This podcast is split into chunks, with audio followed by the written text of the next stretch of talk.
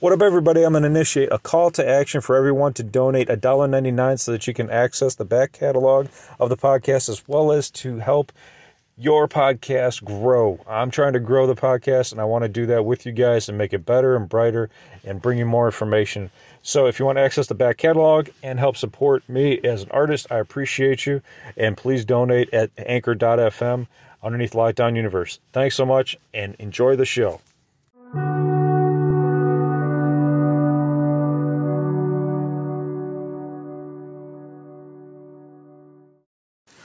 What up, what up, what up? Welcome back to Lockdown Universe, home of the bizarre, peculiar, and unheard of stories of UFO legend and paranormal lore. Welcome back, welcome back. Happy to be back. Hopefully, you guys are doing well and taking care of yourselves. How was your holiday? Was it awesome? Was it everything you expected? Did you get all the presents that you wanted? Uh, did you have a happy new year? Did you go out and celebrate it? Well, I didn't. I stayed inside, but I hope you guys uh, had, you know, maybe got to go out. I I got to hang with family and you know go to bed early. Um, I think I, yeah, I think I went to bed before midnight actually. But anyway, so I'm back. I'm happy to be back. It's been a little while. Uh, I've had a lot of stuff, you know, the holidays and stuff like that going on. So I apologize for being gone a little bit, but we're back and we're going to make some brand new spanking episodes and they're going to be fun. And I got a good one today. So I'm glad you guys tuned in. So let me pull up my notes here. I just got done with work, and I wanted to bring up um, this amazing story that I, I, had playing in the background, which I thought was really, really interesting, and uh, took some notes. And I want to see what you guys think about it. So on this podcast, we talk about a lot of alien stuff, a lot of paranormal stuff, even near-death experience stuff. Um, you know, I kind of run a wide range, but generally I like to stick to paranormal, alien, uh, conspiracies, uh, near death experience stories, because it kind of, I feel like it all connects. What's really interesting is here on Earth, we don't know a lot about our history. And in this episode, I'm going to talk a little bit about the Antarctica base that has stasis chambers, and the base is the size of a football field with stasis chambers all throughout the size of this football field. So imagine like an 80,000 seat stadium, but instead of seats, they're all stasis pods. Now, this has, this base has been around for millennia, many millennia, before we probably even walked on the Earth surface, right? We were probably some fish developing out of the sea, developing into the primates, and then developing into Neanderthals. And all the while, this thing is being created uh, or was around. Now, where did I get this info? So let's start at the beginning. So, Randy Cramer, uh, part of the uh, Secret Space program, um, is a Marine in the Secret Space program, has talked about this and talks about how this base was found during um, a digging exploration. And uh, we also utilized um, some alien scientists, uh, alien scientists, not human scientists, alien scientists that helped us develop our flight capabilities um, and go up there and check this thing out. So, what's interesting is a lot of it. Okay, I'm personally fascinated by the fact that they were able to find a base up there. I'm fascinated by by structural uh, information about bases, structural information about spacecraft, um, societies, how they develop, how societies interact together extraterrestrially, uh, exopolitically, and it seems like this base and all these stasis pods were created for um, possibly an intergalactic commerce location. So these stasis pods would allow uh, for environmental um, an environment to create an environment for those individuals that were staying at the base conducting experiments or conducting business and then allowing them to return so these stasis pods were basically kind of like kind of like imagine like an 80,000 room hotel that's kind of what this base really was they had um, the capability to run scientific experiments, but also conduct business commerce, and, and then you know run any other kind of experiments they wanted to as well. Maybe even while they were doing the commerce, maybe they'd buy some things, utilize them in an experiment, and stay there for a few months or maybe even up to a few years. We don't know. Um, but what we do know is what is still there. So, what is still there? According to Randy Cramer, these stasis pods uh, have different sizes. So, you know, at first I thought, okay, what kind of sizes do they have? Well, they have sizes from three feet all the way up to 30 feet. So at first I was like, well, maybe they're going to put like, I don't know, maybe, maybe it was an ancient civilization that created these so that they could keep the species of the world intact, right? Like Noah's Ark, for example, where they could put a giraffe in there, 30 foot tall giraffe in there, and they could put a human in there, and maybe the three foot tall ones, they could put like smaller primates or smaller animals in. But what's interesting to me is that each of these pods could be specifically uh, calibrated for different uh, environments, different different oxygen levels, different um, delivery systems for life support. So, you know, here on Earth, as long as you're here on Earth, you can live in on Earth. But why would you need different life support if you weren't from another planet? So they were able to um, change change the systems so that uh, they could benefit any species that came to visit Earth. So we have a collective galactic operation base that was here on Earth not being used anymore as there's nobody there. Uh, well, at least no living members there, or I should say, no animated people there, uh, or beings there. Now you might say, well, how do you know? How do you know that that these stasis pods were for aliens? Here's where it gets good. These stasis pods had non moving aliens in them. They were in stasis. So imagine 80,000 aliens in stasis in these pods. Why were they in stasis all this time? It makes you wonder.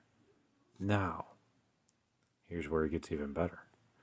Because it doesn't make sense, right? If because it seems as though Earth has been habitable for quite some time.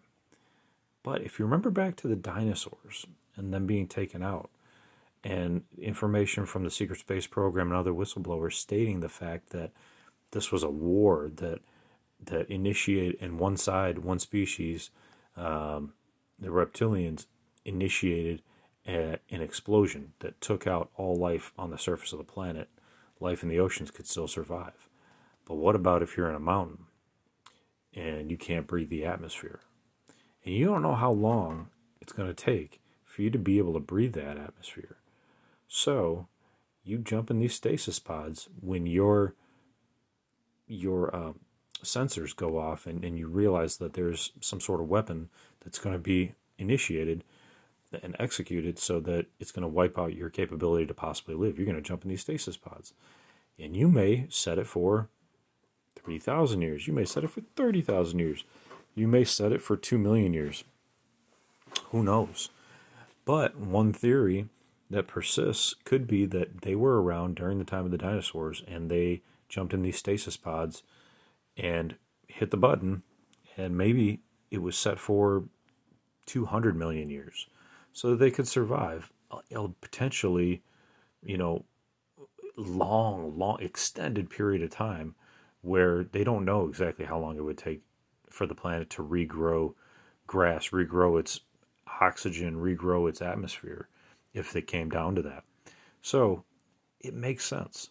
So they jumped in these, it, it, they could have. They could have jumped in at that time period. Just a theory. Now, that's my personal theory. What does he, what, what did Randy Cramer say? Well, you know, he says that, you know, they, they, they didn't know. They didn't know. They didn't have any information um, on how long they were supposed to be in these pods for. Um, but they did find extra technology there. they found operational jump gates that they were able to send drones through the government secret space program. But when they sent drones through these jump gates, these drones never returned. They were never able to get them back. Did they have cameras on those drones when they sent them through? I don't know. I don't have that information. Randy didn't share it. But if they did, that would have been kind of like Stargate, right? Sending sending a drone through, being able to see it, being able to send some sort of signal back through the gate, which seems, you know, if you think about physics, almost physically impossible. Um, but again, maybe they had different technology. So, nonetheless, these drones did not come back through. The government decided that were, this was more of a threat than it was a benefit since those drones weren't able to be retrieved. Usually there's a reason why they're not being able to be retrieved. And so they shut down those jump gates there. How did they shut down those jump gates? Couldn't say for sure, but if it was like a Stargate, well, you could just smash them down, or if it if if you fill it up, right, kind of like the Stargate, you fill up the area around the gate all the way up to the top. Nobody can really jump through because they're going to jump into a pile of rocks, right, and they're not going to be able to even get it get through. So um, so that's that's another piece of tech that they found. Um, but they believe that this location was an, an actual spaceport and a commerce site as well as a scientific laboratory um, that could hold you know up to 80,000 folks. I mean that's a lot of people. A football stadium sized uh, amount of base to be had. Um, and that's just for the stasis pods. That doesn't include the rest of the base. So, can you imagine? Think about this for a moment. Think about like a hospital for a moment, right? Okay, let's say you have you have a break room, right? Where or or maybe even a crash room for when the weather gets bad. The doctors, nurses, and techs can all sleep over at the hospital. This is pretty common at most hospitals. But then you have all the patients, you have all the labs, you have all the rooms. Those are, those still need to be open. So I'm thinking that this stasis area would have been more of like the crash pad for the individuals that were staying there, and that the base itself was even larger. That it would have the laboratories that would be fairly large. It would have the aircraft landing spaceport locations that would be pretty darn large and they would have to have many many of these because the different sizes of these stasis pods were from three feet up to 30 feet and there was many in between randy Cramer states that there were up to at least three dozen for those that aren't that great at math that's 36 different types of alien species that were there and visiting and staying in these stasis pods in this base in antarctica which happens to be on our planet. But yet we don't get that information because we can't be trusted with it, apparently. Do you sense a little bit of bitterness? A little bit. So, that being said, I would love to see this base. Wouldn't you? According to Randy Cramer, one of the generals who was in control of this base and in charge of, of the operations in this base took some of the government folk that were not familiar with these projects, not familiar with, you know, aliens at all, um, and didn't get a full declassification. Didn't get a didn't get a briefing. Um, they just didn't get a lot of information, and he brought them on. You know, kind of like what Richard Nixon did with Jackie Gleason, brought him down and and showed him, you know, Wright Patterson these uh, these aliens from the crash ship at Roswell. So this general brings these folks in now, Randy Cramer states that if you're not briefed, if you're not trained, if you're not um, given consultation on how to mentally handle the information you're about to receive, especially at a base that has 36 different species, there's a high rate of mental breakdown, of just full emotional breakdown, because what happens is, is that you're breaking down your belief system. Your belief system becomes completely shattered even if these people were excited to see these aliens and believed in them, maybe half of them did and half of them didn't. Even the people that do believe still have this this breakdown. They they have this either an aha moment or a or a confirmation uh, emotional you know breakdown.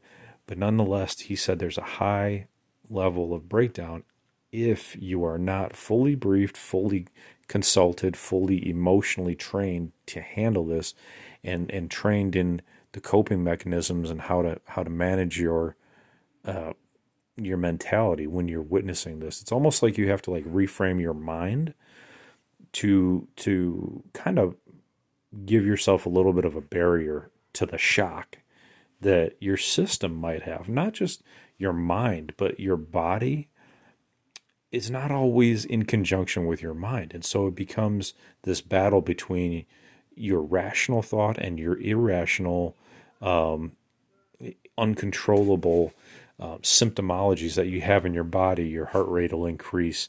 You may sweat. You may faint. You may uh, you may have a breakdown of, of thought processes because your brain just can't handle the information that's given. Even though these things are in stasis, in in inanimate, these people were still having uh, massive amounts of breakdown.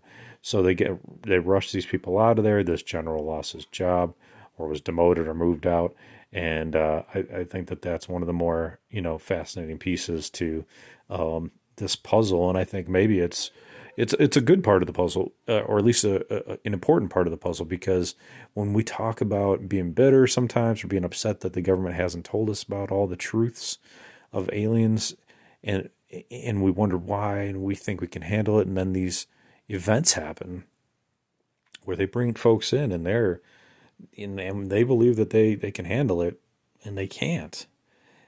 And, and the government says, okay, well, on a large scale, imagine what would happen if just these 50 people or whatever it was came in and, and, you know, 80, 90% of them all had breakdowns and a couple of them were able to handle it.